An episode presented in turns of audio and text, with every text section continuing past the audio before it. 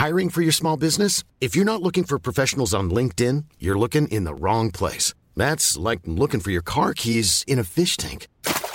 LinkedIn helps you hire professionals you can't find anywhere else, even those who aren't actively searching for a new job but might be open to the perfect role. In a given month, over 70% of LinkedIn users don't even visit other leading job sites. So start looking in the right place. With LinkedIn, you can hire professionals like a professional. Post your free job on linkedin.com slash people today. Glück ist nicht nur Zufall, sondern Glück äh, kann man auch herbeiführen. Aber das, was ich aus meinen Reisen ziehe und äh, tatsächlich auch immer wieder aus meinen Gesprächen ziehe im Podcast, ist äh, die Erkenntnis, dass es sich lohnt, den Mut aufzubringen, Unwägbarkeiten zuzulassen. Dann nehmen wir uns, dann berauben wir uns der Gelegenheit, herausgefordert zu werden und an diesen Herausforderungen auch zu wachsen. Und ich persönlich habe aber einfach immer wieder festgestellt, dass da, wo es aufreibend wird, dort ist im Zweifel auch das Potenzial, dass es aufregend wird. Aber weil jemand anders ist und anders denkt als ich, ist das für mich jedenfalls eher ein Grund, diesen Menschen zuzuhören. Also darüber nachzudenken, wie kann ich mein Geld übersetzen in etwas, das mich glücklich macht. Aber gleichzeitig bietet diese Unsicherheit eben auch die Flexibilität, Entscheidungen einfach auch danach zu treffen, welche Möglichkeiten sich mir präsentieren. Und dann aber auch die notwendige Prise Mut reinzubringen, um dem Glück eben auch die faire Chance zu geben, einen dann auch zu finden. Heute zu Gast der Buchautor und Podcaster Erik Lorenz.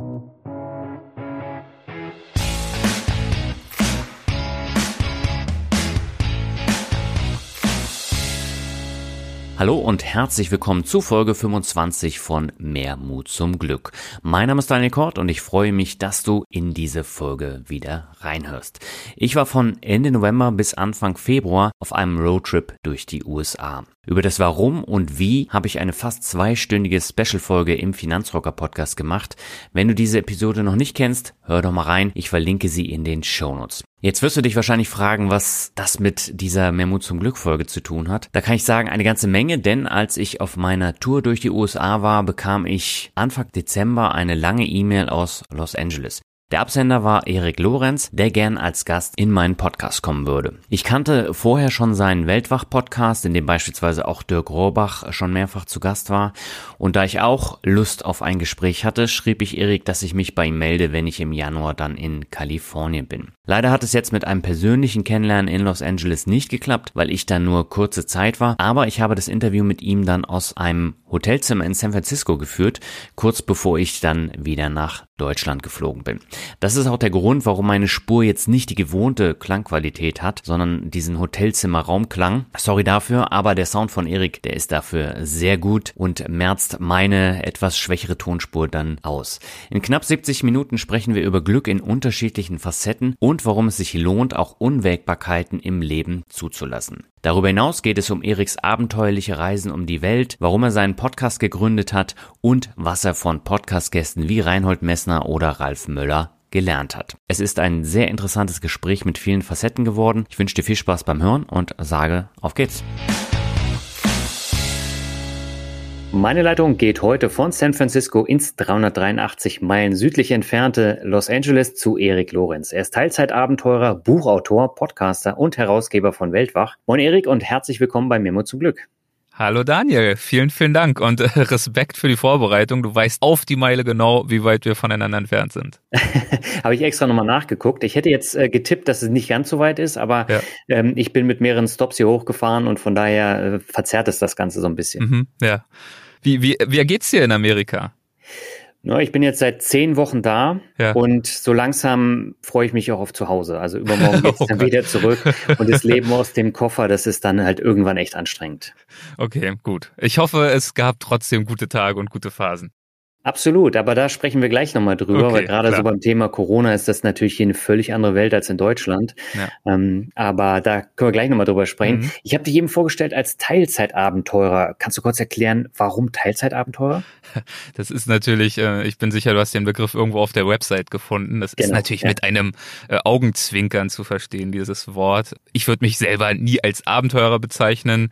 Ich äh, verbringe den Großteil meiner Zeit tatsächlich am Schreibtisch am Computer vorbereitend, natürlich auch auf Recherchereisen und so weiter.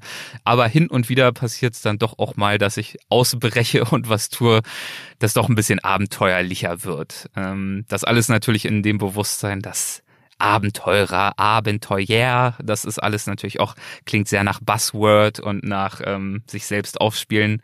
Das liegt mir fern. Äh, deswegen Teilzeit-Abenteurer, also wie so ein Nebenjob. Hin und wieder passiert's mal, aber steht auf jeden Fall nicht im Fokus. Okay. Und äh, wie ist es dazu gekommen, dass du jetzt in Los Angeles wohnst? Das, ähm, das ist ein Abenteuer der ganz anderen Natur. Das ist okay. das Abenteuer des Lebens, wie einem manchmal äh, die Dinge so spielen. Das ist also um es äh, auf einen konkreten Grund runterzubrechen, müsste ich sagen, die Liebe hat mich hergebracht. Äh, mein okay. heutiger Mann lebt hier äh, seit zwölf Jahren mittlerweile, kommt ursprünglich aus China, hat hier Medizin studiert und ähm, mich schlussendlich dann vor, ich weiß zwei, äh, Covid, da fließt ja irgendwie alles hier. Äh, vor zwei Jahren hat er mich dann hier rübergelockt. Genau. Und jetzt sind wir beide hier. Ursprünglich ein Jahr in Philadelphia und jetzt seit, nein, einem Dreivierteljahr mittlerweile in Los Angeles. Okay. Und ähm, wie gefällt es dir in Los Angeles? Also gerade durch Corona ist da natürlich einiges im Argen, ne? Das stimmt. Das gilt ja aber nicht nur für Los Angeles, sondern für viele Orte auf der Welt, äh, auch mhm. in Deutschland. Ähm, ich habe jetzt natürlich den Vergleich, wie gesagt, die Anfangsphase von Covid habe ich in Philadelphia verbracht. Und zwar wirklich die Anfangsphase. Ich bin zwei Stunden vor Inkrafttreten des Reisestopps, den Trump damals ausgerufen hatte, vielleicht erinnert sich der eine oder andere, ja. ähm, zwei Stunden vorher noch in Amerika gelandet mit einem der allerletzten Flüge, die aus Europa noch fliegen durften. Und das war nicht mhm. so geplant. Ähm, das war eigentlich geplanterweise damals mein letzter Arbeitstag äh, bei meinem Arbeitgeber, für den ich äh, seit sechs Jahren zu diesem Zeitpunkt gearbeitet hatte. Ich wollte eigentlich am nächsten Tag fliegen, aber als ich dann morgens aufwachte, hatte ich von Cedric, meinem späteren Mann, äh, gefühlt 100 WhatsApp-Nachrichten auf ein Smartphone mit ganz vielen Ausrufezeichen, Screenshots, Trump im Oval Office vor seinen grässlichen goldenen Vorhängen, der ausgerufen hat, Reisestopp Europa äh, äh tritt mhm. in Kraft in so und so viel Stunden. Und Cedric äh, hat mir einfach nur die Order gegeben, pack deine Mikros ein, zwei Wechselschlüpfer und was du unbedingt brauchst und äh, begib dich zum Flughafen. Der Flug ist gebucht, ich habe alles organisiert, äh, steig ein, fahr los. Und mhm. äh, so bin ich dann also mit nicht sehr viel äh, nach Amerika gekommen, nach Philadelphia. Habe natürlich nicht damit gerechnet, dass der Reisebann dann so lange in Kraft bleiben würde. Ja. Und hatte dann aber die Situation, ja, also wirklich diese Anfangsphase von Covid, wo wir auch alle noch viel verunsicherter waren, als das heute der Fall ist, wo auch von der Impfung noch keine Spur war. Ähm, diese Zeit dann in Philadelphia zu verbringen. Der Sommer ging dann dort, aber dann eben auch der Herbst, der Winter, wo es grau und kalt war. Wir hatten auch keinen Balkon oder so. Das heißt, das war dann wirklich ähm, schon, naja, depressing nicht. Also wir, wir sind da mental ganz gut durchgekommen, aber es war eine herausfordernde Zeit, wie es ja auch für viele andere eine herausfordernde Zeit war.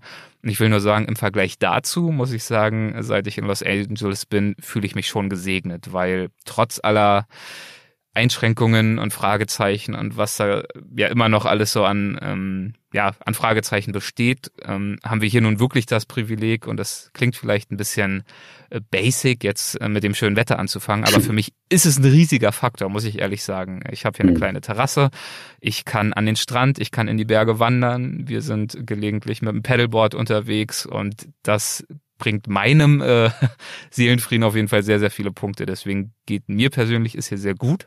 Mhm. Und ähm, klar, Los Angeles hat wie viele Orte auf der Welt natürlich Licht und Schatten. Es gibt Dinge, die gefallen uns hier weniger gut, andere, die gefallen uns sehr. Aber für mich überwiegt bisher ganz klar äh, das Licht und deswegen bin ich auch sehr happy, momentan hier zu sein. Hm. Ich stelle die Frage, weil äh, mir ist halt aufgefallen, dass äh, gerade das Thema Obdachlosigkeit in LA halt äh, richtig schlimm ist im Vergleich zu anderen US-Städten. San Francisco auch übrigens, wo du gerade bist. Ja, wobei ich war noch nicht downtown. Hm. Ja. Ähm, da ist es aber tatsächlich auch so. Aber in LA, da sind wir, äh, wir hatten unser Hotel in Koreatown und äh, da wirst du halt ähm, durch die Stadt geführt und du siehst überall die Zelte schon extrem. Ja, also das ist äh, Fakt und ich glaube, es gibt wenige Orte, das muss man schon sagen, in Amerika, wo die frappierende und schreckliche Ungleichheit die es hier in diesem Land gibt, ähm, so deutlich wird wie hier, wo du die Villen von Beverly Hills hast, wo du mhm. Hollywood hast, die Traumfabrik, die Schönen und die Reichen. ähm, auch äh, Santa Monica und so weiter am Strand, wo, wo alles schön ist. Und dann ja. eben auf der anderen Seite diese bittere Armut und das in einem Ausmaß, du hast es ja gesagt, das sind zum Teil regelrechte Zeltstädte, die es mhm. da gibt. Ähm, genau. Das ist erschreckend und zeigt, ja, wie gesagt, das ist, wird hier besonders deutlich, aber die zugrunde liegende Ungleichheit, äh, mhm. die es hier in Amerika gibt, wo dann vielleicht der Amerikaner sagen würde, ja, jeder ist halt seines Glückes Schmied, ähm, sehen wir natürlich, denke ich mal, beide ein bisschen anders und das ja. wird hier leider an vielen Orten ähm, ziemlich deutlich. Und das, was Los Angeles schön macht und lebenswert macht, das muss man ganz ehrlich sagen, da steht bei weitem nicht allen Menschen zur Verfügung, die in Los Angeles leben, sondern das, darauf haben die Menschen Zugriff, die sich dieses äh, Schöne und Angenehme dann auch leisten können. Mhm. Ja, da spielt natürlich auch das Thema Glück dann wieder eine Rolle, mhm. weil äh, manchmal hat man einfach Pech, dass man zum Beispiel in der Corona-Pandemie seinen Job verliert. Ja. Und äh, dann geht es in den USA natürlich ganz schnell. Da tritt dann so eine äh, Kette in Kraft. Mhm und dann bist du auf einmal ohne, ohne ähm, Wohnung. Und das ist dann natürlich echt schwierig, da wieder auf die Beine zu kommen.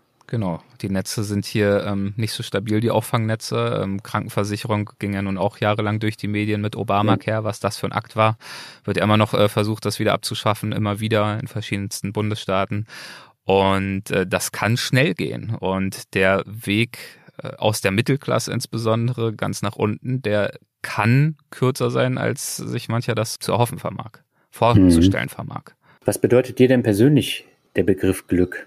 Ja, Glück ist natürlich ein Begriff, den man auf ganz vielen äh, Ebenen erdenken und ähm, für sich äh, greifbar machen kann. Ich würde sagen, für mich Glück, das erste, was mir dazu in den Sinn kommt, wenn ich jetzt mal so ganz spontan überlege, ist äh, das Glück, mein eigenes Ding machen zu können und mhm. in dem, was ich tue, jeweils wirklich aufzugehen. Also das kann ganz konkret bedeuten, wenn ich für meinen Podcast ein richtig schönes Gespräch führe mit einem interessanten Menschen, der sich vielleicht ähm, mit einem für mich interessanten Thema wirklich tiefgehend beschäftigt hat und mir dann das Privileg zuteil werden lässt, von seinen Erfahrungen oder ihren Erfahrungen, ihren Einsichten zu erzählen. Und grundsätzlich, also das ist jetzt so eine, im Kleinen, aber das fast jeden Tag zu haben, also diesen Eindruck, ich kann mit interessanten Menschen mich umgeben und mit interessanten Dingen mich äh, umgeben, mit interessanten Themen, ähm, und zwar auf beruflicher und privater Ebene. Das bedeutet für mich Glück und das ist auch ein Grund, warum ich immer versucht habe, zum Beispiel nie nach irgendeiner ähm, CV, also Lebenslauf, Maximierung ähm, zu handeln, nie für irgendeinen schönen Eintrag in meiner in meinem Lebenslauf ähm, eine spannende Marke zu arbeiten und dafür dann Jahre meines Lebens herzugeben, sondern also wenn ich zum Beispiel über die, meine professionelle Schiene nachdenke und mir überlege, was da Glück bedeutet, dann und was für mich dann auch Karriereglück vielleicht bedeutet, das ist ja in deinen Shows zum Teil auch ein Thema, mhm. dann bedeutet Karriere für mich, äh, mich selbst weiterzuentwickeln und nicht unbedingt, äh, dass ich äh, jetzt dreimal befördert worden bin. Und wenn ich an mir selbst zwei, drei Jahre zurückblicken kann und das Gefühl habe, dass es da keinen Stillstand gab, dass da was Gutes passiert ist, dann ist das für mich auch eine Form von Karriere, auch wenn mich, wie gesagt, eben niemand befördert hat und mir da nicht irgendwo in einem Gespräch was Nettes gesagt hat. Und ja, ich drehe mich jetzt ein bisschen im Kreis, weil es tatsächlich auch eine schwierige Frage ist. Was ist schon Glück? Mhm. Aber wenn ich das Gefühl habe, in an der richtigen Stelle zu sein in meinem Leben, und zwar geografisch als auch in dem, was ich tue, dann bedeutet das Glück. Und ähm, weitestgehend muss ich sagen, kann ich das momentan von mir behaupten. Und deswegen bin ich momentan in dieser Phase meines Lebens tatsächlich auch sehr glücklich. Das heißt, so die Karriere, wie man sie sonst allgemein kennt, dass man im Unternehmen aufsteigt, das hatte ich auch gar nicht so gereizt. Nicht wirklich. Also obwohl ich immer wieder darauf gedrillt worden bin, dass es mich eigentlich doch reizen sollte. Also sowohl im Studium, ich habe einen Marketing-Bachelor gemacht und dann Master of Science in Business and Management, so hieß das Ding, glaube ich wo es natürlich schon auch sehr viel um Corporate-Karrieren geht und ähm, genau das, was ich gerade gesagt habe. Man versucht dann im Praktikum auch schon mal sich große Namen zu sichern, äh, um dann eben auch schon mal was für einen Lebenslauf zu haben. Und dann ist es ganz wichtig, in den ersten zwei Berufsjahren da eben auch den richtigen Fuß in die richtige Tür zu kriegen, damit es dann weitergehen kann. Und mich dem zu entziehen, ist mir nicht zuletzt auch deshalb sehr schwer gefallen, weil ich ähm, schon auch in einem ja, in einem grundsoliden Elternhaus aufgewachsen bin. Erzieherin, Polizist. Also ich habe in meinem Umfeld niemanden, in meinem engeren familiären Umfeld niemanden gehabt, der oder die selbstständig war. Also wenn ich jetzt mal zurückdenke, würde mir da zumindest niemand einfallen, sondern es ging immer darum, einen vernünftigen Job zu kriegen, der Sicherheit bietet. Da ist jetzt auch nicht die wichtigste Frage, die Frage nach der Selbstverwirklichung gewesen oder sowas. Und dementsprechend war ich schon von der Veranlagung her doch eher jemand, der auf Sicherheit gegangen ist. Aber in der letzten Konsequenz hatte ich dann auch, bevor Weltwach irgendwann ins Spiel kam und all das, was daraus erwachsen ist, hatte ich zum Glück doch immer den Mut, äh, schlussendlich eine Entscheidung zu treffen, die dem Vorschub geleistet hat, was ich wirklich tun wollte und nicht, was ich glaubte tun zu müssen oder tun zu sollen. Du hast eben äh, gesagt, äh, große Namen haben dich nicht so äh, gereizt und auch so eine große Karriere. Äh, jetzt hast du den Blog und den Podcast Weltwach gestartet und da hast du ja richtig große Namen dann auch fürs Mikro bekommen. Und äh, auf diesem Wege hast du natürlich dann äh, schon ein ganz schönes Stück erreicht, oder? Ja, das ist natürlich eine andere Form von großem Namen. Also da geht es dann nicht darum, ähm, nach äh, Sicherheit im Lebenslauf zu streben, sondern ja. dann geht es darum, äh, spannende Menschen, die wirklich was zu erzählt haben, vor mein Mikro zu zerren. Und das ähm, ist äh, zum Glück mittlerweile immer öfter ganz gut gelungen bei Weltwach. Das stimmt, ja. Ja. Wie bist du denn auf die Idee gekommen, ähm, Weltwach zu starten? Das ist ich sag mal so, daraus erwachsen, ähm, ursprünglich, ich habe schon, ich fange mal vielleicht so an, und ich versuche zu vermeiden, dass es jetzt eine riesige lange Geschichte wird, weil da gab es natürlich schon so ein paar Stufen.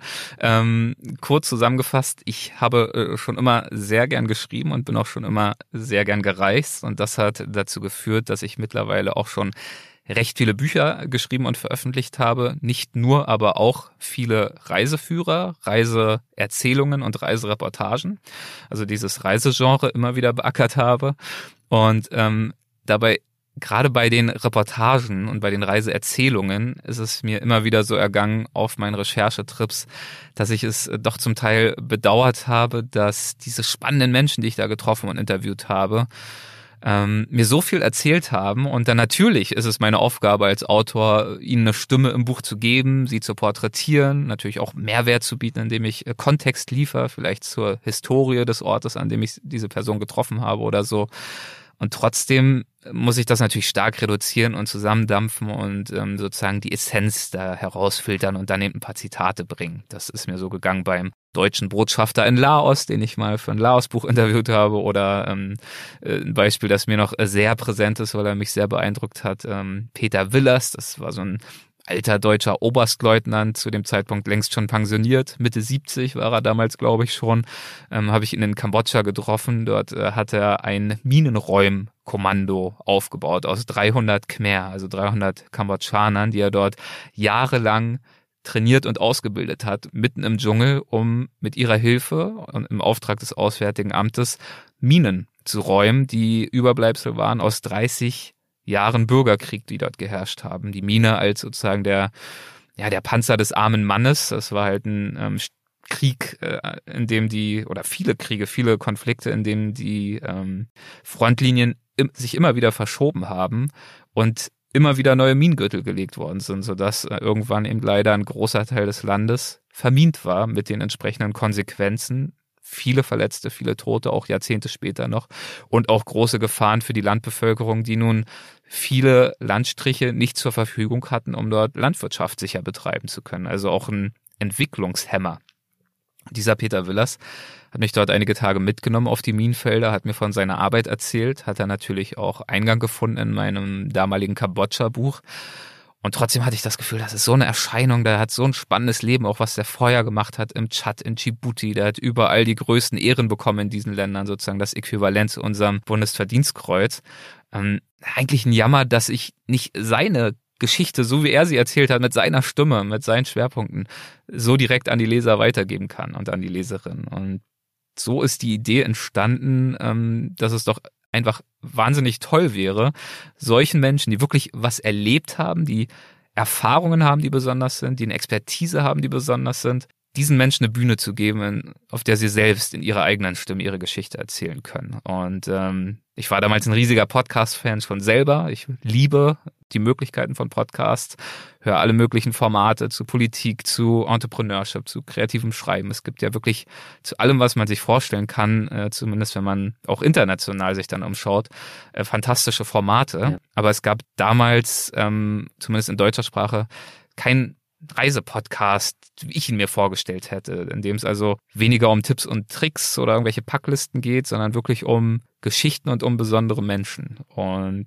ja, so, so ist die Idee entstanden, genau dazu und für diese Menschen, für diese Geschichten eine Show zu kreieren. Um ihm eben eine Bühne zu geben, aber, und das ist ja nun auch nicht so wahnsinnig selbstlos, ähm, natürlich in erster Linie auch, um mir selbst einen Grund zu geben, noch häufiger mit solchen Menschen in Kontakt zu stehen und diese Gespräche zu führen, die mich unterwegs immer so bereichert haben. Und zwar dann auch, wenn ich zu Hause bin. Und wie bist du auf den Namen Weltwach gekommen?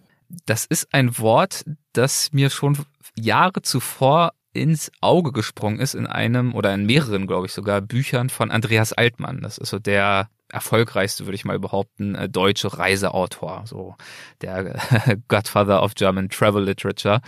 Und ähm, der hat jetzt kein Buch, was so heißt, oder auch kein Kapitel, was so heißt, aber er hat hier und da mal im einen oder anderen Buch das einfach mal so gebracht, ähm, nach dem Motto, man soll weltwach sein und was auch immer das dann äh, für ihn bedeutet. Und ich fand diesen Begriff damals schon schön, als ich diese Bücher gelesen habe. Ich habe da nie weiter drüber nachgedacht, aber der ist mir irgendwie hängen geblieben, weil er so viel mitschwingt, Weltwach sein. Das schwingt einfach sehr viel mit. Das klingt nach Neugierde auf die Welt, das klingt nach Wachsein, wissen wollen, verstehen wollen über die Welt, über die Menschen, die dort leben, auch über sich selbst, also eine Offenheit für das Neue.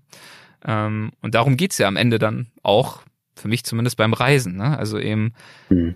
die Welt, ihre Menschen und sich selbst besser kennenzulernen, vielleicht auch ein Stück weit besser verstehen zu lernen und das alles schwang für mich damals schon in diesem Begriff mit. Und als es dann darum ging, für mein Podcast-Projekt einen Namen zu suchen und zu finden, ist mir dieser Begriff natürlich direkt wieder in den Sinn gekommen. Und selbstverständlich habe ich ihn dem lieben Andreas nicht einfach so entwendet, sondern habe ihn auch gefragt, ob er mit diesem Begriff selbst irgendwas vorhat. Er meinte nur, nö, so ist doch ein ganz normales Wort. Mach doch, was du willst damit.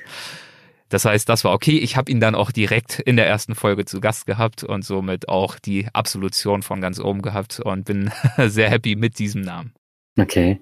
Und ähm, du bist ja selber ein Vielreisender. Du warst ja, mhm. glaube ich, schon überall auf der Welt und warst auch längere Zeit äh, da überall. Ähm, wie kam es eigentlich dazu, dass du vom Reisen gar nicht genug bekommen hast?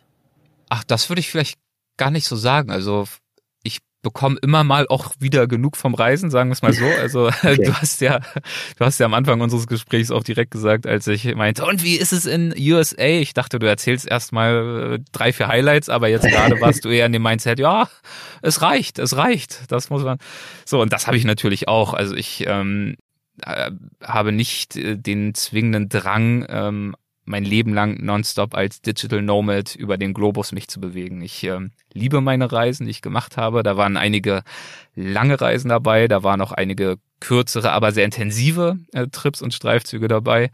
Ähm, genauso freue ich mich aber dann jeweils wieder äh, daheim zu sein und genauso bin ich momentan auch super happy, wo ich jetzt ein paar Monate vor mir habe, wo ich nicht so viel reisen werde. Mhm. Ähm, bin ich super happy, jetzt hier am Schreibtisch zu sitzen und äh, diese Gespräche zu führen, am nächsten Buch zu arbeiten, Interviews vorzubereiten und im Weltwach weiter äh, zu betreiben, zusammen mit meiner Mitarbeiterin. Wovon ich nicht genug bekommen habe, ist tatsächlich die Auseinandersetzung mit den Themen, die mhm. beim Reisen offenbar werden. Und das gilt sowohl für meine eigenen Reisen, insbesondere wenn sie dann sogar auch noch äh, im Zusammenhang mit einem Buchprojekt entstanden sind. Das heißt, wenn ich mich vorbereiten musste und wollte, wenn ich in der Literatur recherchiert habe, Primärliteratur, Sekundärliteratur, wenn ich ähm, Gespräche vor Ort führen konnte, die dann wiederum nachbereiten musste. Das heißt, für mich, die spannendsten Reisen sind für mich immer die gewesen, die gar nicht so sehr nur die Reise waren, Klar, das ist der Kern, das ist, das macht Spaß, das ist schön, das ist aufregend und bereichernd. Aber die Auseinandersetzung damit, das ist das, was sozusagen äh, viel länger nachhalt. Und ähm, ich kann mich an die Reisen, über die ich dann Buchprojekte gemacht habe, auch nach zehn Jahren noch viel, viel detaillierter erinnern als an viele andere Trips, die ich einfach nur für mich selbst gemacht habe. Und ähm, deswegen sind es genau diese Facetten des Reisens, ähm, an denen ich mich auch so sehr jetzt erfreue, wo ich eben auch nicht selbst immer unterwegs bin und trotzdem über diese Themen spreche, über soziale, ökologische, ökonomische, politische Themen, Kultur, Landschaften, äh, Naturräume. Das sind alles Themen, mit denen bin ich jetzt tagtäglich umgeben, dank meiner Projekte. Mhm. Und natürlich aber klar, immer gerne auch wieder durch eigenes Erleben. Das äh, tut dem keinen Abbruch. Ja, ich habe gelesen, du bist auf eine Motorradtour durch den Himalaya gegangen, ohne überhaupt Motorrad fahren zu können. Wie kommt man auf so eine Idee? Gut, das ist jetzt natürlich sehr ähm, knapp äh, verkürzt, aber leider Gottes trotzdem in der Essenz äh, wahr, kann ich nicht abstreiten. Ähm, ja, wie kommt man auf so eine Idee? Äh, wir sind da irgendwie so naiv und doof äh, reingeraten in diese Idee. Ähm, einer meiner besten Freunde, mit dem habe ich mittlerweile viele tolle Trips gemacht, äh, viele, die auch nicht ganz so verantwortungslos waren, möchte ich auch dazu sagen. Wir waren zum Beispiel im Sarek Nationalpark unterwegs, mehrere Wochen, ähm, die letzte Wildnis Europas, wo man sich komplett auf sich allein gestellt, drei Wochen, ähm, ja, wirklich durch die Wildnis schlägt, ohne Handyempfang, ohne Wege, ohne Imbissbuden, sondern mit einem Zelt im Rucksack. 30 Kilo sind das insgesamt. Verpflegung für zwei bis drei Wochen, je nachdem, wie lange man da glaubt, unterwegs zu sein.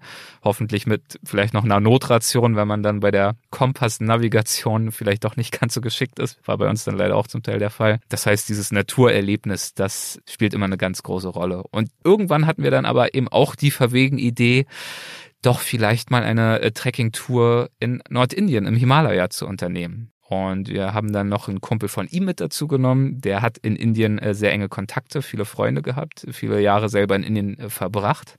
Und er hatte dann irgendwann die Idee, ja, wie wär's denn mit einem Motorrad? Ich habe Freunde, die haben Motorradverleih in Leh, im Herzen des Himalaya in Indien, dort oben im Norden. Mhm. Ähm, die könnten uns die äh, nach Neu-Delhi transportieren, über die ganzen Passstraßen im Truck sozusagen äh, transportiert und wir fahren die Teile dann zurück. Das wäre doch toll mitten durch die Natur, einsame Passstraßen, Schotterpisten, Hochebenen, äh, Gletscher, die sich über uns erheben, atemberaubende Natur. Was sagt ihr?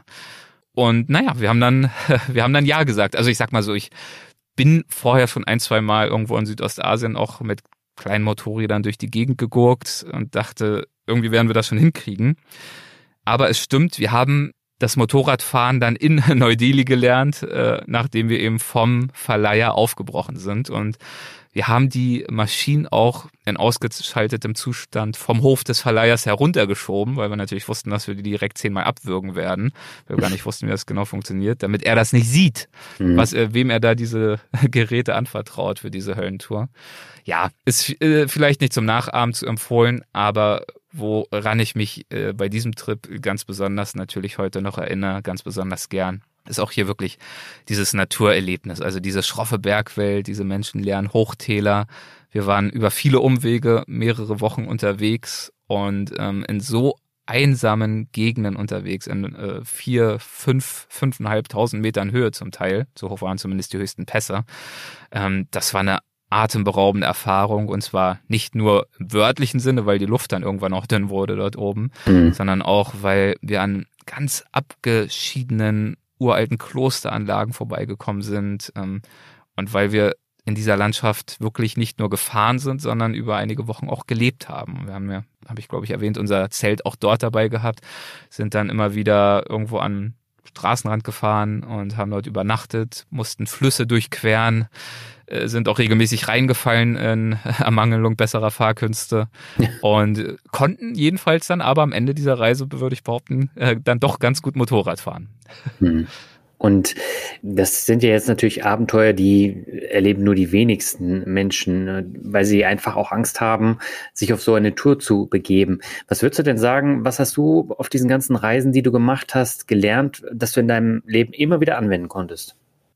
Ja, da würde ich tatsächlich ein Stück weit vielleicht auch den Himalaya außen vornehmen, weil ich bin schon immer ein Freund davon, also möglichst ähm, nicht Leib und Leben zu riskieren. Also mhm. das Ziel eines Abenteuers ähm, ist es nicht unbedingt, sich in Gefahr zu begeben. Es gibt natürlich ganz unterschiedliche Verständnisse davon, was ein Abenteuer sein kann und auch sein soll. Ähm, das äh, erfahre ich ja auch in meinen Gesprächen im Weltwach-Podcast immer wieder. Ich habe mich über dieses Thema mit Reinhold Messner unterhalten. Der mhm. redet natürlich ganz anders über ein Abenteuer als zum Beispiel Christine Türmer, die meistgewanderte Frau der Welt. Die sagt, für sie ist es schon Abenteuer, sich ein paar Tage durch einen einsamen Wald ganz gemütlich auf einem Wanderweg zu bewegen äh, nur Tütensuppe zu essen und dann den ersten Schokoriegel irgendwann wieder zu haben und sozusagen diese Senkung der Glücksschwelle zu erfahren und zu begreifen, wie körperlich Glück eigentlich sein kann. Das ist für sie sozusagen das Abenteuer daran, aber nicht die Gefahr. Sie sagt, dieses Unterwegssein, der Fakt, dass, dass ich mittlerweile 50.000 Kilometer zu Fuß um die Welt gelaufen bin, das ist ja für mich kein Abenteuer. Das ist ja für mich Alltag. Das ist, mutet vielleicht für andere Menschen abenteuerlich an. Und deswegen würde ich sagen, äh, Abenteuer sind so vielfältig wie die Menschen, die sie unternehmen. Aber das, was ich aus meinen Reisen ziehe und äh, tatsächlich auch immer wieder aus meinen Gesprächen ziehe im Podcast, ist äh, die Erkenntnis, dass es sich lohnt, den Mut aufzubringen, Unwägbarkeiten zuzulassen und sich eben auch mal tatsächlich die eine oder andere Zumutung anzutun. Also zu vermeiden. Tatsächlich äh, kommen wir wieder auch auf dieses Karriereding zurück, wenn man es ja. auf das übrige Leben überträgt, zu vermeiden, äh, zu sehr auf Sicherheit zu setzen. Wie gesagt, das heißt nicht, jetzt einfach morgen den Job zu kündigen und jeder soll jetzt unbedingt selbstständig werden oder Gott weiß was. Nein, auf keinen Fall. Aber unser Bestreben, und dieses Bestreben habe ich ja vorhin schon äh, eingestanden, ist auch mir zum Teil zu eigen, auch weil ich eben so aufgewachsen bin, so aufgezogen wurde. Mhm. Dieses Bestreben, eine gewisse Sicherheit zu bringen, auch zu planen. Ich bin auch ein Planer, ich habe Listen, ich habe To-Dos, ich habe ein Task-Management-Programm, um meinen Podcast zu managen. Ich bin auch äh, nicht jemand, der nie irgendeine Übernachtung mal vorher bucht oder nachschaut bei einer Reise. Aber wenn wir, um jetzt mal vielleicht bei der bei einer Reise zu bleiben, wenn wir der Versuchung allzu oft erlegen, alles vorher durchzutakten und zu vergewissern, äh, sicherzustellen, dass wir nie enttäuscht sind von einem Restaurantbesuch oder von irgendeiner Gegend, wo wir uns hinbegeben, dann nehmen wir uns, dann berauben wir uns der Gelegenheit, herausgefordert zu werden und an diesen Herausforderungen auch zu wachsen. Und das klingt vielleicht so ein bisschen abgedroschen, aber ich glaube, also etwas, das jene Menschen, die wir gerne vielleicht als Abenteurer bezeichnen, als Abenteurinnen, was die aus meiner Sicht verbindet, ist so eine grundlegende Offenheit für und auch eine Freude am Unbekannten, am Unwegbaren, an Veränderungen, an körperlicher, an mentaler Herausforderung. Also wie bei mir in Schweden, was ich erzählt hatte, dort im Sarek mhm. Nationalpark. Es war eine körperliche Herausforderung. Es gibt auch mentale Herausforderungen, wenn wir vielleicht beim Reisen überrascht sind, weil wir merken, mein Gott, ich habe ja selbst auch noch Vorurteile. Ich dachte, ich wäre schon viel weiter, weil mhm. wir mit unseren kulturellen blinden Flecken plötzlich konfrontiert sind. Und dieses offen sein und begrüßen von Neuem, vom Unbekannten, das kann man zum einen, finde ich, auf Reisen wunderbar lernen, weil für mich auf einer für mich bereichernden Reise am Ende doch kaum ein Tag dem anderen gleicht und eben Unvorhergesehenes passiert und ich das auch begrüße. Und ich glaube, wenn es uns gelingt, da eine gewisse Resilienz zu entwickeln und das zu akzeptieren und wie gesagt auch zu begrüßen und das dann wiederum auch diese Einstellung in unseren Alltag anzubauen, dann ähm, hilft das tatsächlich, also mir zumindest, das Leben ein bisschen intensiver zu leben. Also nicht nur, wenn ich einen Berg besteige oder jetzt eine Wüste durchstreite oder im Dschungel mich da durchs Dickicht schlage, mhm. sondern eben auch, ja, im Alltag. Jedes Mal, wenn ich mich bewusst dafür entscheide, jetzt mal nicht den Weg des geringsten Widerstands zu gehen, sondern auch mal die Komfortzone zu verlassen. Und genau diese Erkenntnisse aus dem Reisen und auch aus diesen ganzen Interviews, die haben mich ehrlich gesagt auch überhaupt nur dazu befähigt, dann irgendwann auch die Entscheidung zu treffen, ähm, meinen Job aufzugeben und tatsächlich mich selbstständig zu machen mit meinem Podcast und dann auch noch nach Amerika zu gehen. Und das ist alles relativ zügig passiert und war für mich auch alles sehr, sehr aufregend und mit großen Unsicherheitsfaktoren behaftet. Und ich persönlich habe aber einfach immer wieder festgestellt, dass da, wo es aufreibend wird, dort ist im Zweifel auch das Potenzial, dass es aufregend wird. Und äh, deswegen finde ich persönlich auch den Titel deines Podcasts wirklich sehr gelungen. Also Mut zum Glück. Ich finde, genau das ist es. Genau das ist es. Und das heißt eben nicht, irgendwie reckless zu sein und bewusst unvorsichtig. Das ist nicht mhm. die Art von Mut, von der wir sprechen. Aber eben den Mut zu haben, bisschen die Kontrolle hier und da abzugeben über das, was gelingen oder auch misslingen kann. Hm. Sorry, das war jetzt eine relativ lange Antwort. das, das macht gar nichts, aber ähm, ich, ich kann das absolut bestätigen. Bei mir war der Schritt ja äh, ähnlich, dann auch ja. vom Berufsalltag dann in die Selbstständigkeit. Ähm, den Schritt hast du aber nicht bereut, seitdem du gegangen bist, oder? Keine Sekunde. Ähm, das mag vielleicht auch dem geschuldet sein. Also ich bin sicher, ne, wenn ich jetzt ich bin ja auch voll dann in Covid reingekommen. Gut, ich habe jetzt einen Reisepodcast, das heißt, das äh, hat auch nicht bedeutet, dass äh, jetzt unbedingt die Zahl der Sponsoren aus der Reiseszene sich direkt verdoppelt hat, um es mal gelinde zu sagen, war jetzt äh, schon eine anspruchsvolle Zeit. Und es hat aber trotzdem geklappt und gereicht und äh, dem Podcast geht's gut, mir geht's gut und ähm, deswegen musste ich es zum Glück nicht bereuen. Es gibt aber natürlich auch eine alternative Wirklichkeit, in der es äh, durchaus hätte noch deutlich schwieriger werden können. Für mich genau, das will ich einfach ja nur demütig feststellen.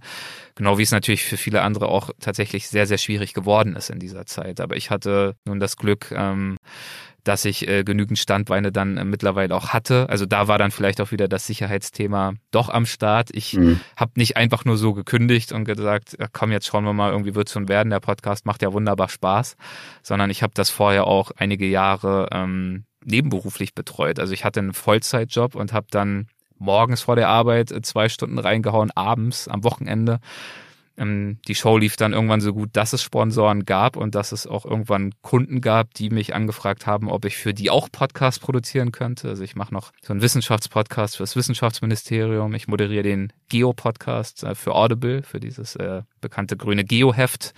Und ähm, diese ganzen äh, Kunden, die hatte ich auch schon äh, zu dem Zeitpunkt, als ich gekündigt habe. Und ähm, das hat natürlich, das ist halt für mich immer die Balance aus Vorbereitung und vernünftig sein und äh, nicht reckless und dann aber am Ende eben doch den Schritt zu wagen, auch wenn es eben immer noch Mut erfordert am Ende. Hm. Einen weiteren äh, Teil deiner Einkünfte machen ja deine Bücher aus. Äh, du hast gesagt, du hast schon einige Bücher veröffentlicht. Ich glaube, es sind um die 17. Ähm, woher nimmst du denn da die Ideen? Ach, Ideen, da, da gibt es keinen Mangel. Das, äh, die Herausforderung ist da eher zu entscheiden, was von den vielen möglichen äh, Projekten, welche ich davon angehe, weil natürlich jedes dieser Projekte dann auch gleich immer einen immensen Zeitaufwand bedeutet. Also in den meisten Fällen erstreckt sich das über mehrere Jahre von der Idee dann bis zum veröffentlichten Buch. Ähm, das ist tatsächlich immer beflügelt gewesen oder geprägt gewesen durch meine jeweiligen Interessen. Also ich habe zwei, drei Bücher geschrieben, die sind eher, das sind eher Biografien äh, von Menschen, die mich in irgendeiner Art und Weise äh, geprägt oder inspiriert haben. Dann eben aber auch viele Reisebücher, habe ich vorhin schon erwähnt. Ich hatte ursprünglich nie äh, das Ziel, jetzt so viele Reisebücher zu machen, aber das erste Reisebuch, was ich geschrieben habe, war eine Reiseerzählung über das kleine südostasiatische Land Laos.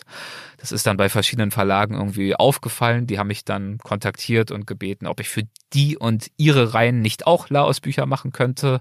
Bin ich nochmal hin, habe nochmal ein paar Monate dort verbracht und das auch gern getan, weil ich es auch super spannend finde, so ein kleines Land, gerade wenn es so dynamisch ist wie eben so ein Entwicklungsland wie Laos, da passiert ja wahnsinnig viel und da mhm. über fünf oder zehn Jahre immer wieder auch festzustellen, was dort passiert, wie sich das, dieses Wirtschaftswachstum auch auswirkt auf diese Gesellschaft, auf die Kultur und so weiter. Das wäre jetzt noch mal eine ganz eigene Folge, fange ich gar nicht mit an, aber das war immer wahnsinnig spannend und deswegen war es mir auch immer super wichtig, gerade weil das so aufwendig ist, so ein Buch zu machen, äh, von meinen Büchern nicht leben zu müssen. Also da wollte ich mich immer von frei machen, ähm, sozusagen die Entscheidung, welche Projekte ich im Buchbereich umsetze, das äh, nicht eben unter kommerziellen Gesichtspunkten tun zu müssen, weil dafür einfach die Kraft und die Zeit zu schade ist. Und wenn es darum ginge, jetzt möglichst viel Geld damit zu verdienen, dann könnte ich mit dieser erheblichen Zeit, die dafür notwendig ist, ganz andere Dinge machen. Also eben kein Buch schreiben, sondern da habe ich dann auch bessere Ideen, die lukrativer sind. ähm, deswegen sind das für mich alles Passion Projects. Und ähm, jetzt die letzten zwei Bücher, das war natürlich für mich nochmal besonders schön.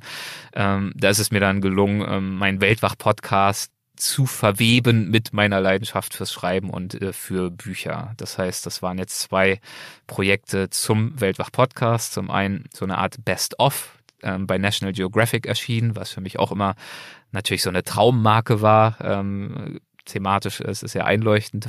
Ich liebe National Geographic, insbesondere die Hefte. Ich freue mich sehr, dass es da jetzt auch ein Buch gibt zu meinem Podcast. Und dann jetzt vor einem Jahr ist nochmal ein äh, Buch erschienen, das trägt dann tatsächlich auch einfach nur den Titel Weltwach, ähnlich wie der Podcast oder genauso wie der Podcast. Und da, das ist so eine Mischung aus meinen eigenen Reise Erfahrungen und Reise-Learnings, ähm, verwoben mit ähm, natürlich auch vielen Anekdoten und Einblicken aus meinen vielen Gesprächen mit, ja, Andreas Altmann, äh, Reinhold Messner, Jane Goodall und wer da sonst noch so bei mir zu Gast war schon. Aber das ist natürlich trotzdem eine Einkommensquelle, auch wenn sie jetzt nicht so groß ist, oder? Genau, das auf jeden Fall. Ja, also mittlerweile, ja, bin ich ja auch selbstständig. Das ist nochmal was anderes als in der Anfangszeit, wo ich andere Einkommen hatte und wirklich mir das auch einigermaßen egal war. Klar, es ist immer nett, mehr Geld zu haben als weniger. Äh, will jetzt nicht so tun, als wäre mir das nun völlig äh, gleichgültig. Aber ich war schon froh, wenn sozusagen damals meine Bücher mir die Trips finanziert haben, die ich unternommen habe, um diese Bücher zu schreiben. Und ähm, mittlerweile natürlich ähm, muss ich einfach schauen, dass es am Ende dann reicht. Und da ist es immer noch so, dass äh, Bücherschreiben nun nicht die lukrativste Idee ist, äh, was man so mit seiner Zeit anfangen kann. Auch äh, bei National Geographic nicht, muss ich schon äh, dazu sagen.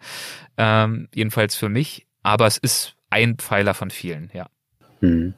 Du hast ja deine Podcast-Gäste schon angesprochen. Reinhold Messner äh, dürfte eigentlich jeder äh, kennen äh, als weltbekannter Bergsteiger. Du hast aber auch zum Beispiel einen Ralf Möller fürs Mikro bekommen oder wie ich gesehen habe, einen Eric Adams von, von Manowar. Wie kommt man denn auf so unterschiedliche Gäste?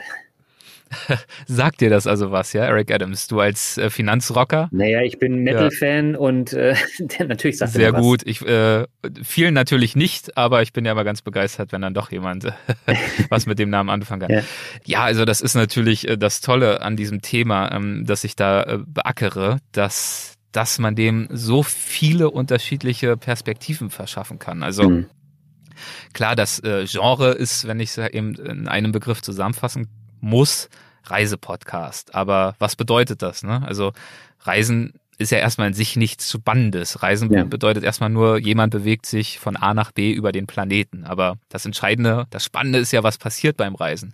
Was lernen wir? Warum reisen wir? Warum und wie prägen bestimmte Menschen bestimmte Orte? Und ähm, ich versuche schlussendlich Menschen vors Mikro zu bekommen, die eine besondere Erfahrungstiefe haben, die sich mit einer bestimmten Regionen. Also nehmen wir mal Michael Martin, der Wüstenfotograf, der ist seit 40 Jahren in allen Wüsten dieser Welt unterwegs, kann da genau beschreiben, wie haben sich die Wüsten der Welt verändert, ökologisch, Klimawandel, politisch, wo ist es jetzt unsicher geworden, was bedeutet das, Sahelzone und so weiter. Wahnsinnig spannend, so einen Menschen dann zu treffen. Äh, wir haben einen gehabt, der hat zwölf Jahre im Dschungel äh, verbracht. Ähm, dann zum Beispiel Lydia Möcklinghoff mittlerweile eine enge Freundin, das ist eine Ameisenbärenforscherin. und dann aber auf der anderen Seite, genau, Eric Adams, Manowar, Heavy Metal, die lauteste Band der Welt, wo man sich vielleicht im ersten Moment fragen könnte, wie passt das denn zusammen? Mhm. Aber er ist eben ein ganz, ganz großer, also privat, ein großer Naturfreund und ähm, ein absoluter Outdoor-Nerd. Aber, und das ist natürlich dann auch wieder ähm, vielleicht kritisch und dadurch aber auch spannend, er ist auch ein begeisterter Jäger.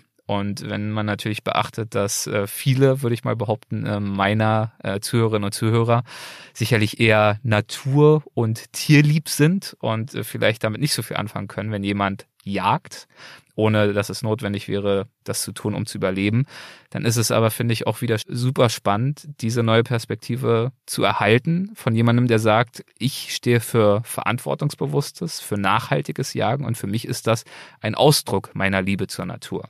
Deswegen habe ich mich auch sehr gefreut, ihn dabei zu haben. Und zwar übrigens äh, mittlerweile schon zweimal. Ich war ähm, letztes Jahr auch nochmal mit ihm unterwegs, vergangenen Winter mhm. in, äh, im Bundesstaat New York, wo er lebt. Da hat er mich einen Tag lang sozusagen durch seine Jagdgründe im Winterwald geführt und wir haben das Interview dann im Wald äh, durchgeführt. Das war natürlich für mich, der ich auch ein Heavy Metal Fan bin, genauso wie du, ja. äh, nochmal wirklich ein ganz besonderes Erlebnis. Ja, das kann ich mir vorstellen. Ich habe da auch das Video gesehen, im Schneegestöber da durch den Wald gestapft, äh, war sehr interessant. ja, genau, das war sozusagen der kleine Teaser. So ein drei Minuten Video gibt's dazu bei, bei YouTube, ja. Ja. Mhm. ja, aber gerade was das Thema Jagen angeht, also wenn man hier in den USA unterwegs ist, da kommt man an dem Thema gar nicht äh, vorbei. Und ich war jetzt auch zweimal in einem Bass Pro Shop und äh, was man da erlebt, das, das kann man einem Deutschen zum Beispiel auch nicht erklären. Ja, genau. Es, ja, aber genau, das kann man natürlich auch nicht über einen Kampf scheren. Nein. Also die, die Amis mit ihrem Waffenwahn, das ist nochmal ein Thema für sich. Also da schüttel ich natürlich auch den Kopf. Ja. Muss aber auch sagen, äh, wie hat er es gesagt, one spoiled apple in the basket doesn't spoil the whole tree oder irgendwie sowas. Ich weiß nicht mehr, ich äh, glaube, versau jetzt sein Beispiel, aber er sagt im Wesentlichen klar, es gibt unter den Jägern äh, viele verdorbene Äpfel. Es gibt auch unter den Waffenfreunden sehr, sehr viele verdorbene Äpfel. Hm. Aber wir sollten eben die Menschen äh, insgesamt, das gilt ja für alle Lebensbereiche und Tätigkeitsbereiche, für Nationen, für was auch immer, natürlich nicht über einen Kampf scheren. Und ähm, ich fand es wahnsinnig spannend und viele meiner Hörerinnen und Hörer auch, jemandem mal zuzuhören, der erklärt, warum er wirklich jagt und hm. warum er der Meinung ist, diese Vorurteile, die ihm begegnen, du Monster und warum geilst du dich jetzt darum auf, irgendwelche armen Tiere im Wald zu erschießen, warum das aus seiner Sicht zumindest eben nicht stimmt und nicht wahr ist und nicht der Wirklichkeit entspricht. Und nachdem man sich das angehört hat, kann man sich ja natürlich immer noch seine eigene Meinung bilden. Mhm. Wie gehst du damit um, dass du das zweisprachig dann äh, machst? Also die Interviews sind ja auf Englisch jetzt mit Eric Adams oder Jane Goodell. Ähm, hast du da weniger Hörer dadurch? Genau, also ich die Show ist grundsätzlich deutsch mhm. und äh, 95 Prozent äh, unserer Episoden sind auch auf Deutsch, aber in Ausnahmefällen, ähm, wenn es jetzt besonders tolle äh, Menschen sind. Wir hatten auch Steve McCurry, den großen Fotografen, ähm, einer der bekanntesten Fotografen unserer Zeit. Ähm, der ist nun mal Amerikaner. Dann gibt's hier und da auch mal eine englischsprachige Folge und das ist meist fast exakt so erfolgreich und reichweitenstark wie alle anderen Folgen auch weil natürlich eben meine Zielgruppe eben tendenziell auch reiseaffine Menschen sind und die allermeisten sprechen dann doch auch ganz gutes Englisch. Nicht alle, kommt ja auch immer drauf an, wo man aufgewachsen ist ähm, und wie man aufgewachsen ist. Aber das ist kein grundsätzliches Problem. Ich habe aber auch zusätzlich zu Weltwach ähm, vor einiger Zeit so eine zweite Marke gelauncht, Unfolding Maps. Das ist äh, eine Show, wo wir nur englischsprachige Gäste haben. Also sozusagen der die kleine englische Schwester zu Weltwach. Da gibt's aber auch viel, viel weniger Folgen bisher. Aber ähm, gelegentlich mache ich eben auch mal eine englischsprachige Folge, die ich nicht bei Weltwach bringe, weil ich auch einmal nicht will, dass es überhand nimmt mit englischsprachig bei Weltwach. Dann äh, erscheinen diese Folgen eben ausschließlich bei Unfolding Maps. Hm. Und was hast du von einem Ralf Möller mitgenommen? Den werde ich wahrscheinlich übrigens ähm, nochmal in ein paar Monaten wieder äh, vor dem Mikro haben hier in LA. Wir haben vor, so eine Art LA-Spezialfolge zu machen, weil er ja auch hier lebt. Aber das ist ein anderes Thema. Ralf Möller ähm, ist schon, glaube ich, wieder bestimmt drei, vier Jahre her, dass ich den vor dem Mikro hatte. Wird ja gerne dann auch mal äh, belächelt. Ach ja, der Muskelprotz, der Gladiator, klar. ähm, aber wer sich das Gespräch anhört, wird feststellen, er hat wirklich was drauf, hat wirklich was zu sagen, ist ja meinungsstark und ist tatsächlich ein super sympathischer und durchaus auch reflektierter Erzähler. Und er mhm. hat mir damals sehr viele wirklich interessante Einblicke gegeben in Amerika. Das ist ja seine Wahlheimat. Er lebt jetzt seit Anfang der 90er hier und hat da natürlich viel von mitbekommen und äh, alles von Trump über ähm, auch was wir angesprochen haben soziale Ungleichheit aber auch seine persönliche Geschichte und wie er es ja am Ende dann doch geschafft hat, in Amerika zurechtzukommen, obwohl er, als er hier ankam, überhaupt kein Englisch konnte. Mhm. Das ähm, war ein tolles und wirklich super nettes Gespräch und ich freue mich jetzt schon auf die Fortsetzung. Hm. Ja, ich werde es auf jeden Fall in den Shownotes äh, verlinken. Da fällt mir auch Arnold Schwarzenegger wieder ein. Ne? Also wenn du die Biografie von ihm hörst, äh, die ist ja so imposant. Also ich hatte, ja. glaube ich, äh, einige Male äh, jetzt durchgehört und ich nehme immer noch wieder was mit und sowas äh, erweitert dann eben auch den Horizont und ich kann natürlich immer mit dieser vorgefertigten Meinung hingehen, ja, das Muskelprotz, der von nichts eine Ahnung hat und der ist doof. Oder ich beschäftige mich halt ein bisschen mehr mit den Hintergründen und äh, sehe, was er alles geschafft hat und was ich da für mich selber auch rausnehmen kann. Und das finde ich halt so spannend und das bringst du eben in diesen Interviews auch sehr, sehr gut rüber. Und ich finde, also genau wie du sagst, das ist eben auch das Spannende, diese mhm. Unterschiede. Ähm, es geht mir auch nicht darum, jetzt nur mit Menschen zu sprechen den ganzen Tag, weder in meinem Podcast noch in meinem übrigen Leben, ja. die so sind wie ich und so denken wie ich. Ich genau. bin dann manchmal auch ganz überrascht, wenn, ähm, also ich würde behaupten, die allermeisten meiner Hörerinnen und Hörer wissen diese Vielfalt eben auch zu schätzen und hören genau deshalb Weltwach, die Vielfalt an Gästen und Themen. Mhm. Aber manchmal kommt dann doch auch so ein Kommentar, ja, was schon, weiß ich nicht, arroganter Sack oder was hat er denn für Meinungen, musste ich nach zehn Minuten ausmachen, konnte ich mir nicht antun. Ja. Wo ich mir dann denke, ja, aber es ist doch gerade spannend, wenn er eine andere Meinung hat, dann setze ich dem doch mal aus und hinterfrage vielleicht deine eigene Meinung oder festige sie, danach kannst du sie vielleicht noch besser begründen als vorher. Und klar, wenn ich jetzt jemanden einfach nur doof finde, dann würde ich mir das auch nicht anhören. Aber weil jemand anders ist und anders denkt als ich, ist das für mich jedenfalls eher ein Grund, diesen Menschen zuzuhören und mhm. vielleicht nochmal eine Frage mehr zu stellen. Ja, aber wo du das gerade sagst, ähm, wie ist es denn in den USA? Da sind viele Menschen ja tatsächlich so ähm, straight unterwegs, interessiert die andere Meinung nicht. Nimmst du das so wahr oder hast du das ganz anders kennengelernt? Ja, auch das ist natürlich schwierig, ähm, weil ich natürlich schon zugeben muss, dass ich hier ja auch, also zum einen ne, zwei Jahre Covid, ähm, mhm. lernt man ein Land schwieriger kennen und ein bisschen oberflächlicher leider auch, muss ja. ich selbstkritisch zugeben, als es vielleicht unter anderen äh, Gesichtspunkten der Fall wäre. Wir haben mittlerweile einen ähm, echt tollen Freundeskreis uns hier aufgebaut, worüber ich mich auch sehr freue. Aber es wäre jetzt auch vermessen zu sagen, dass dieser Freundeskreis ähm, wirklich irgendwelche echten Rückschlüsse zulassen würde für mich über Amerika. Ne? Also erstmal ist es ein riesiges Land, schon regional wahnsinnig unterschiedlich.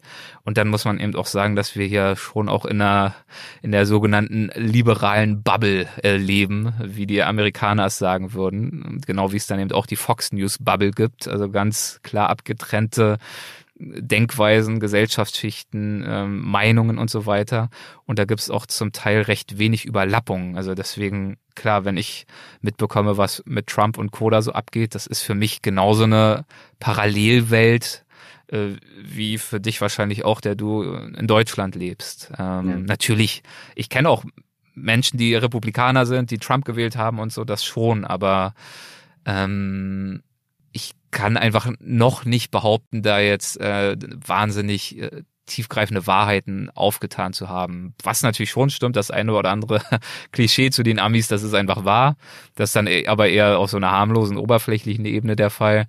Ähm, ja, genau. Aber was unsere engen Kontakte anbetrifft, mit denen wir eben auch politische Gespräche führen und dergleichen, die denken im teilweise eben doch so ähnlich wie ich und wie wir. Und das führt vielleicht dem zu wieder, was ich gerade sagte, nach dem Motto, der Aufruf, auch mal mit Menschen zu sprechen, die anders denken als du selbst.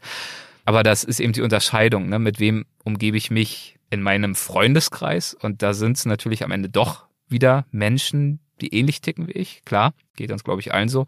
Umso wichtiger finde ich es dann eben in so einem Format wie Weltwach oder auch im Medienkonsum, sich dann eben zu öffnen für andere Meinungen, weil das ist ja, glaube ich, auch eine der großen Herausforderungen in unserem Social-Media-Zeitalter, dass wir alle nicht nur regional in Bubbles leben, ich bin jetzt hier in Kalifornien, relativ progressive Nachbarschaft, wo ich mich hier befinde, das ist ja eine Bubble, aber auch die Medienkonsum-Bubble, dass ich ja natürlich nur noch Meinungen und Links und Posts und Updates sehe von Menschen, denen ich folge, weil ich die toll finde mhm. und die eigentlich genau das sagen, was ich eh schon denke und mir das bestätige. Mhm. Und genauso ist es auf der anderen Seite bei den Republikanern, die nur in der ganzen äh, Fox News Welt leben. Ich mhm. simplifiziere das jetzt gerade natürlich. Ja, ich, ich weiß genau, was du meinst. Ja, ja. genau. Und deswegen, ähm, Lirum Larum, ich will einfach nur sagen, es ist, glaube ich, aller Mühe wert, gerade weil wir alle dazu tendieren, in unserem Medienkonsum, aber auch in unserem unmittelbaren äh, Umfeld uns mit Menschen zu umgeben, mit Themen zu umgeben, mit Meinungen zu umgeben, die uns entsprechen, eben dann doch mal auch ganz bewusst die Augen weiter zu öffnen. Und ähm, da schließt sich dann ja auch ein bisschen wieder der Kreis, nicht nur warum ich Weltwach mache, sondern auch warum ich glaube, dass das Reisen eben auch eine sehr positive Kraft sein kann. Nicht muss, kommt immer darauf an, wie wir reisen, aber diese Auseinandersetzung mit dem, alles jetzt in Anführungszeichen zu verstehen mit dem anderen, mit dem Fremden, mit dem bisher vielleicht noch nicht gekannten und nicht verstandenen, ich glaube, diese Auseinandersetzung tut uns äh, allen gut und so, mhm. das in vielerlei Hinsicht. Ja, absolut. Also ich habe das ja jetzt auf meinem Trip durch die USA auch gemerkt. Die Bundesstaaten sind alle komplett unterschiedlich und die Menschen dort sind komplett unterschiedlich und man kann ja. jetzt nicht sagen, äh, die Amis sind alle doof äh, und die wählen alle Trump. Das ist ja Quatsch. Aber ähm, wenn ich jetzt zum Beispiel nur in Kalifornien gewesen wäre oder nur in Florida, da ist es komplett anders als beispielsweise in Texas. Und ähm, gerade ja. dieses doch etwas größere Bild. Ähm, das ist ja bei allem so. Also man muss dann schon nach links und rechts gucken, um dann auch wirklich äh, ein bisschen mehr hinter das Gesagte dann äh, gucken zu können. Und das fällt vielen halt schwer. Und äh, das ist mir eben ja. auch aufgefallen. Weil es auch natürlich unangenehm ja. ist oft, muss man eben auch sagen. Ne? Also es fällt mir auch nicht leicht, äh, gezielt mir Orte oder Menschen rauszupicken und dann da in Interaktion zu treten, die mich vielleicht äh, irritieren oder sogar abstoßen. Und ähm, natürlich ist es leichter, einen Trump-Wähler zu verurteilen als äh, ignoranten Idioten, der mittlerweile, muss man es ja wirklich sagen, die Demokratie aufs Spiel setzt. Aber äh, es lohnt sich im Zweifel halt auch dann doch zu versuchen zu verstehen, wie es so weit kommen konnte, mhm. weil ähm, wie soll es sonst besser werden? Ja, eben. Mhm. Welche Zukunftsziele hast du dir denn jetzt vorgenommen? Zukunftsziele, äh, meinst du jetzt, also was, äh, von welchen Zeithorizonten sprichst du? Ja, so die nächsten fünf bis zehn Jahre. Hast du da irgendwie einen strengen Zeitplan oder einen Zielplan oder lässt es einfach auf dich zukommen? Nee, ehrlich gesagt, äh, lasse ich es einfach auf mich zukommen, weil wenn ich jetzt fünf Jahre zurückblicke, sah mein Leben so komplett anders aus, mhm. als es heute ist. Also in jedem Bereich. Professionell. Gut, ich, ja, nee, fünf Jahre sind wir, glaube ich, bei Weltwach noch nicht ganz, aber alles. Ich hatte einen anderen Job, ich habe an einem anderen Ort gelebt. auch klar, so ein Projekt wie Weltwach hast du bestimmt auch äh, den gleichen Faktor. Ist ja nicht nur schön, weil man irgendwie hier und da ein nettes Interview führt, mhm. sondern auch mein ganzes soziales Umfeld ist mittlerweile sehr, sehr stark geprägt durch dieses Projekt. Ja. Also zu vielen meiner Gäste sind enge Freundschaften entstanden. Beruflich haben sich dadurch ganz andere Netzwerke ergeben, äh, zu, zu Verlagen und so weiter. Das heißt, die Menschen, die ich kenne, mit denen ich arbeite, der Ort, an dem ich bin, verheiratet, Lirum Larum, Punkt, Punkt, Punkt, ist so unterschiedlich, dass ich einfach ganz klar erkannt habe, es bringt für mich nichts, so in die Zukunft zu blicken. Und das ist aber gleichzeitig für mich auch ein sehr befreiendes Gefühl, weil das ja auch bedeutet, dass ich anders als früher vielleicht äh, doch mittlerweile auch so ein gewisses Zutrauen entwickelt habe, dass, dass es irgendwie gut werden wird und gut genug und dass es schon klappen wird. Und äh, dass diese Unsicherheit zum einen natürlich auch hier und da mal ein bisschen Angst machen kann, will ich nicht mhm. leugnen. Aber gleichzeitig bietet diese Unsicherheit eben auch die Flexibilität, Entscheidungen einfach auch danach zu treffen, welche Möglichkeiten sich mir präsentieren. Und anders als früher eben nicht die eine oder andere dann doch äh, vorbeiziehen lassen zu müssen, weil ich eben noch in ganz vielen Korsetts gefangen bin. Hm. Ja, du gehst da sehr positiv an die Sache ran. Ich versuch's, ich versuch's, ja. Ja, sehr schön. Also ich weiß weder, ob ich ähm, noch, dann noch in den USA sein werde. Ich befürchte ehrlich gesagt auch, wenn wir noch mal da bei dem Thema bleiben, dass äh, Trump durchaus zurückkommen könnte. Mhm. Halte ich doch für ziemlich wahrscheinlich, ehrlich gesagt. Und das ist auch ein Faktor für uns, um zu sehen, wo bleiben wir dann. Und deswegen, ich genieße momentan meine Zeit hier. Ich bin super happy, werde ja auch noch zwei, drei Jahre bestimmt super happy sein und bin aber auch sehr froh darüber, ähm, jetzt gerade so eine gewisse Flexibilität, ähm, was auch die Geografie anbetrifft, äh, zu bewahren, um dann einfach zu schauen, was dann, wenn es wirklich jetzt auch mal ernster wird, ähm, auch in unsere Lebensplanung passt. Hm. Ja, ich wünsche auf jeden Fall alles Gute für deine Zukunft und ich bin sicher, du wirst äh, das Beste daraus machen mit deinem Erfindungsreichtum. Schauen wir mal. Ich danke dir auf jeden Fall für die netten Worte. Dankeschön. Und ich würde sagen, wir kommen jetzt zum Abschluss zum Word Shuffle und beginnen möchte ich mit einem Begriff, den hast du, glaube ich, auch schon das ein oder andere Mal erwähnt. Das ist Inspiration. Inspiration. Inspiration ist ein Begriff, den ich tatsächlich des Öfteren verwende und ich habe dabei immer so ein schlechtes Gewissen, weil der halt auch so nach bla bla klingt. Ach, ich bin jetzt ganz inspiriert. Was heißt das schon? Aber am Ende ist Inspiration natürlich ein sehr, sehr kraftvolles Tool, um eigene Gedankenprozesse anzustoßen. Und ähm, die Frage, wo und wie wir für uns selbst Inspiration finden können, die finde ich ist eine sehr lohnenswerte Frage, die sich durchaus auch jeder und jede gern mal stellen soll. Also es müssen ja nicht Gespräche übers Reisen sein und übers über Weltenbummlerei. Das können auch ganz andere Themen sein. Und ähm, ich muss für mich sagen, dass ich Gespräche führe, so oft, durch die ich mich wirklich inspiriert gefühlt habe. Das hat mein Leben in eine komplett neue Bahn gelenkt. Und bei mir war es jetzt eben zufällig das Thema Reisen und alles, was damit so indirekt zusammenhängt. Ich bin mir aber sicher, dass es für andere Menschen ganz, ganz andere Themen sein können. Für dich ist es das Thema Finanzen. Mhm. Für die nächste Person ist vielleicht das Thema äh, Kulinarik. Und Wege zu finden, sich diesen Interessen, wenn man das Glück hat, welche zu haben, diesen Interessen wirklich hinzugeben. Und das muss ja nicht unbedingt direkt Job werden.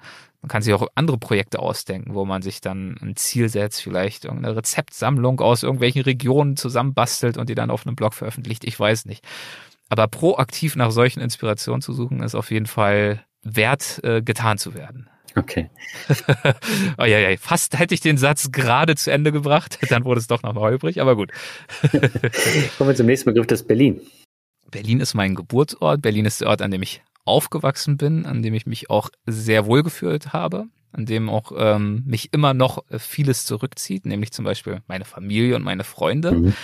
Ich werde auch oft gefragt, ähm, wann ich denn nun endlich auch mal wieder nach Berlin zurückziehen werde. Gerade hier in LA ist Berlin aus irgendwelchen Gründen wahnsinnig beliebt. Alle sind total begeistert von Berlin. Mhm. Mich persönlich zieht es jetzt erstmal noch nicht zurück nach Berlin. Ja, das kann ich auch nachvollziehen. Also ich bin ja auch in Berlin aufgewachsen und äh, mich ja. zieht da gar nichts mehr hin. Also das muss ich okay. du sagst es noch weniger äh, politisch korrekt oder vorsichtig als ich.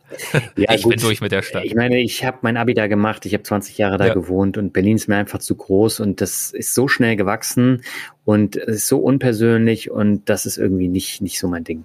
Ich tue mich halt immer schwer damit, an Orte zurückzuziehen, an denen ich äh, längere Zeit und prägende Zeit verbracht habe. Mhm. Also es ist, mein Mann kann das gar nicht nachvollziehen. Er sagt immer, ja, du hast, ich habe auch bis zum Abitur dort gelebt. Er sagt, ja, du warst doch so anders damals. Du hast doch Berlin gar nicht wirklich kennengelernt, so wie du es heute mhm. nutzen und kennenlernen würdest, auch so was das kulturelle Angebot und so anbetrifft.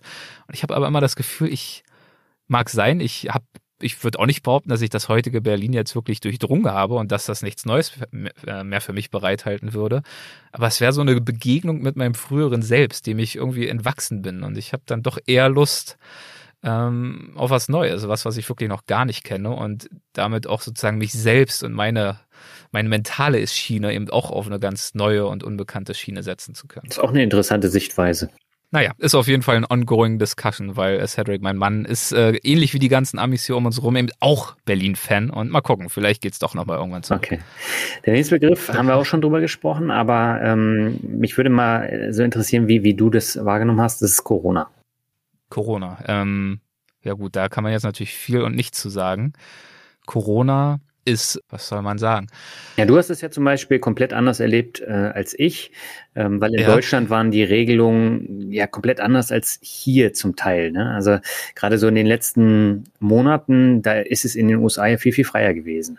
Und auch am Anfang, ne, als wir mhm. Trump noch hatten, der auch der Meinung war, das ist alles nichts und ja. alles halb so wild, Masken braucht man auch nicht und so. Ähm, das war natürlich auch äh, nochmal eine ganz andere Schiene. Aber natürlich, ähm, also mittlerweile ist das Thema ja nun schon auch so langlebig, dass es da alle möglichen Phasen gab. Es ja. gab Phasen, wo es in den USA strenger war als in Deutschland, weil wir ja nun mal gerade einen Peak hatten.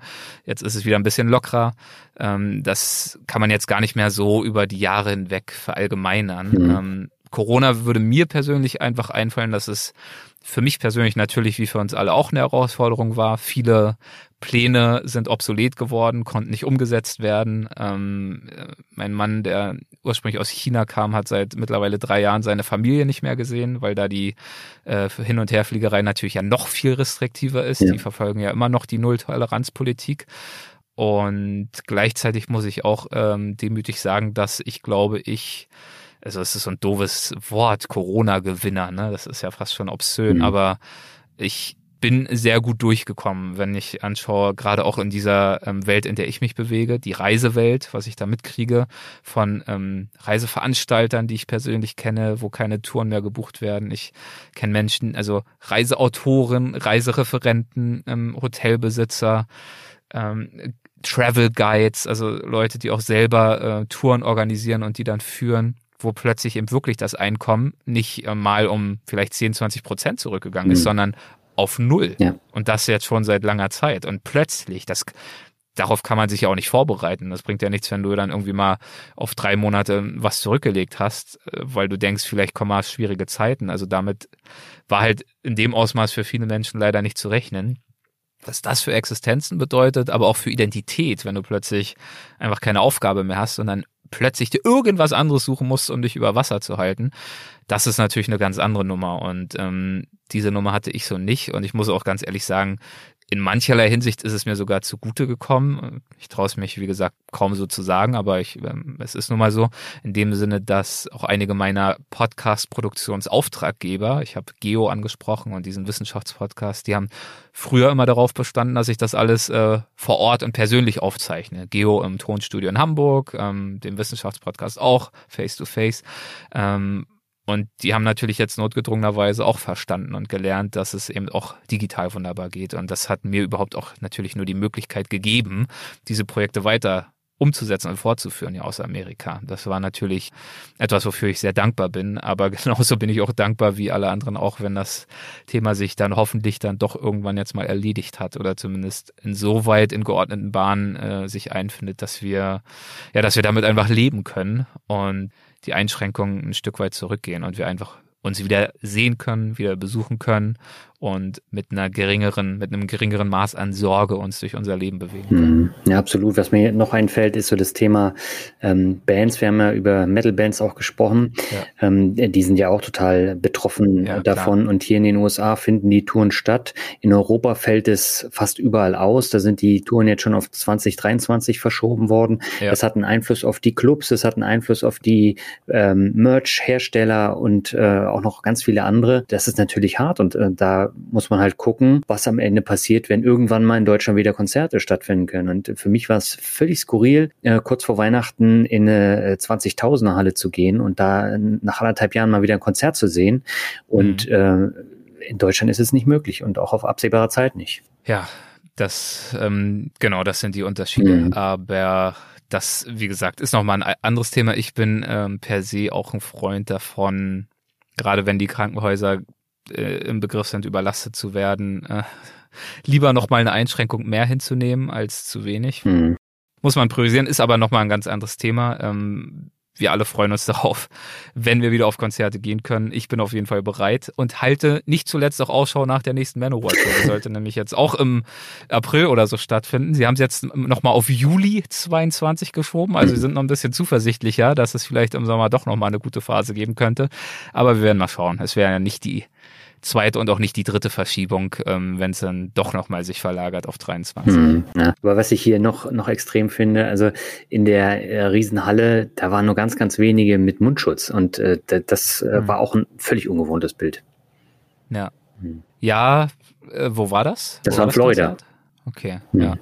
Also ich weiß es nicht, ich war jetzt hier noch nicht auf irgendwelchen Konzerten, aber ähm, es ist hier zumindest schon, so würde ich behaupten, wenn ich jetzt in ein Restaurant gehe und so, ist halt schon sehr akkurat alles. Ja, aber Kalifornien ist komplett anders. Da hast du auch andere ja, Regeln. Genau. Äh, zum Beispiel in Texas war nichts, also wirklich gar nichts. Ja. Da hat kaum einer ähm, Mundschutz getragen. In Florida war irgendwie so eine Mischung. Und das sind auch die Unterschiede von den einzelnen Bundesstaaten. Aber das merkst du halt auch erst, ja. wenn du durchfährst. Das ist klar, ja, ja. Hm. Kommen wir zum nächsten Begriff. Ähm, das ist Asien. Asien ist mhm. äh, der Kontinent, äh, auf dem ich reisetechnisch äh, gewiss am meisten Zeit verbracht habe. Also ich glaube insgesamt auf mehreren Trips ein halbes Jahr allein in Laos und Kambodscha. Ein knappes halbes Jahr habe ich in Hongkong studiert, war mehrfach in China, Philippinen ähm, und ach, alle möglichen anderen Länder auch, Thailand und so. Also Asien ist ein Kontinent, äh, der es mir sehr angetan hat, der aber fieserweise auch dafür verantwortlich ist, dass ich dorthin so oft zurückgekehrt bin, dass ich zum Beispiel bis heute noch nie nach Afrika geschafft habe, was natürlich ein riesiges Versäumnis ist, das äh, dann doch auch äh, irgendwann mal behoben werden muss. Hm, ja. Kommen wir zum vorletzten Begriff, das ist Geld. Geld ist wichtig und beruhigend. Äh, Geld äh, verschafft ein gewisses Maß an Freiheit. Mhm. Freiheit, äh, Dinge zu tun, die man tun möchte, wie zum Beispiel für mich bedeutete, das hatte ich ja vorhin schon erwähnt, äh, eine lange Zeit eben auch Buchprojekte machen zu können, von denen ich nicht unbedingt leben musste, die ich aber tun und machen wollte. Und das hat überhaupt auch die äh, Möglichkeit geschaffen, sowas wie Weltwach nebenbei zu beginnen, weil ich von Weltwach nicht leben musste. Sonst hätte ich wahrscheinlich nie den verwegenen Gedanken gehabt, dass das überhaupt möglich sein könnte, von einem Reisepodcast irgendwann mal zu leben. Also mhm. diese Hoffnung und diesen Plan hatte ich gewiss nicht. Und deswegen ähm, klingt das profan, aber klar, also Geld ist wichtig und äh, wenn man ein gewisses Mindestmaß an Geld hat, dann ist es natürlich aber die Kunst, das nicht äh, zum Sport und zum äh, zur Sammelsucht werden zu lassen und alles nur darauf zu optimieren, dass es jetzt unbedingt noch mehr werden muss. Klar, ich habe auch lieber mehr als weniger, aber dann dieses Geld idealerweise eben zu nutzen, um sich Dinge damit zu ermöglichen, die noch mehr wert sind als Geld. Und das ist zum einen Zeit, Zeit für Dinge, die uns glücklich machen. Und das ist zum anderen dann indirekt dadurch auch, und das ähm, war gerade schon in diesem Satz enthalten und war auch vorhin ja schon Thema, das ist das Thema Glück. Also darüber nachzudenken, wie kann ich mein Geld übersetzen in etwas, das mich glücklich macht. Und äh, für mich sind das im Zweifel und in den allermeisten Fällen eher Erfahrungen als Dinge. Und ähm, das sind auch eher Erfahrungen als noch höhere Geldbeträge auf irgendeinem Konto. Aber da diese Schwelle, mit der man sich dann sozusagen auch wohlfühlt, wo man auch das Gefühl hat, ich habe jetzt irgendwie einen Puffer, es geht jetzt, ich kann jetzt auch mal vielleicht ein kleines Projekt annehmen, das kommt mal so auf plus minus null raus oder da mache ich vielleicht sogar ein bisschen miese, aber ich habe einfach Bock drauf. Ähm, wo diese Schwelle liegt, die muss dann natürlich jeder für sich selbst finden. Mhm. Ja, und dann kommen wir zum letzten Begriff. Auch das war schon häufiger Thema in unserem Gespräch. Das ist Mut. Ja, Mut Mut ist gut, Mut tut gut, äh, Mut zum Glück, ich habe schon gesagt, ist äh, eine super Überschrift wahrscheinlich auch für dieses Gespräch. Äh, Wäre natürlich ein toller Titel, wenn du es sozusagen in die Episodenbeschreibung reinhaust. Mut, mehr Mut zum Glück, Bindestrich, mehr Mut zum Glück mit Erik Lorenz. Aber ähm, ich glaube tatsächlich, dass, also ich will es auch nicht immer zu sehr verallgemeinern. Ich kann sagen, für mich ist Mut tatsächlich ein, eine notwendige Zutat, um zum Glück zu kommen. Und ich glaube, dass das auf einer gewissen Weise für uns alle gilt. Das muss nicht so extrem sein und also was ist schon Mut? Ich habe jetzt ja auch nicht sonst was vollbracht. Ich bin weder äh, ungesichert und ohne Sauerstoff auf irgendeinen Berg geklettert, noch war ich äh, in einem Kriegsgebiet als Fotograf unterwegs, noch habe ich äh, plötzlich aus einer Laune heraus meinen Job aufgegeben in der verwegenen Idee, ich muss jetzt hier irgendwie die Welt verändern mit einem Podcast. Ähm, ich bin ja auch ein relativ äh, strukturierter und äh, äh, vernünftig denkender Mensch, würde ich mal behaupten aber trotzdem eben den Mut zu finden, wenn man es geschafft hat, zu identifizieren, was einen wirklich antreibt und was einen glücklich machen würde. Und wenn es einem dann sogar gelingt, die äh, Puzzleteile irgendwie richtig zusammenzusetzen, dass man das Gefühl hat, es könnte und müsste eigentlich jetzt sogar klappen, dann ist es eben oftmals trotzdem immer noch nicht leicht, es tatsächlich auch zu tun. Also wie gesagt, als ich dann irgendwann gekündigt habe und gleichzeitig damit auch nach Amerika gegangen bin, mhm. das war für mich ein Riesenschritt, weil Weltwach hat damals noch nicht genug abgeworfen, um nur davon zu leben. Ich wusste aber auch, dass meine Kunden eigentlich verlangen, dass ich in Deutschland produziere und auch alle meine Medien, meine Bücher, meine Netzwerke, ist alles deutschsprachig.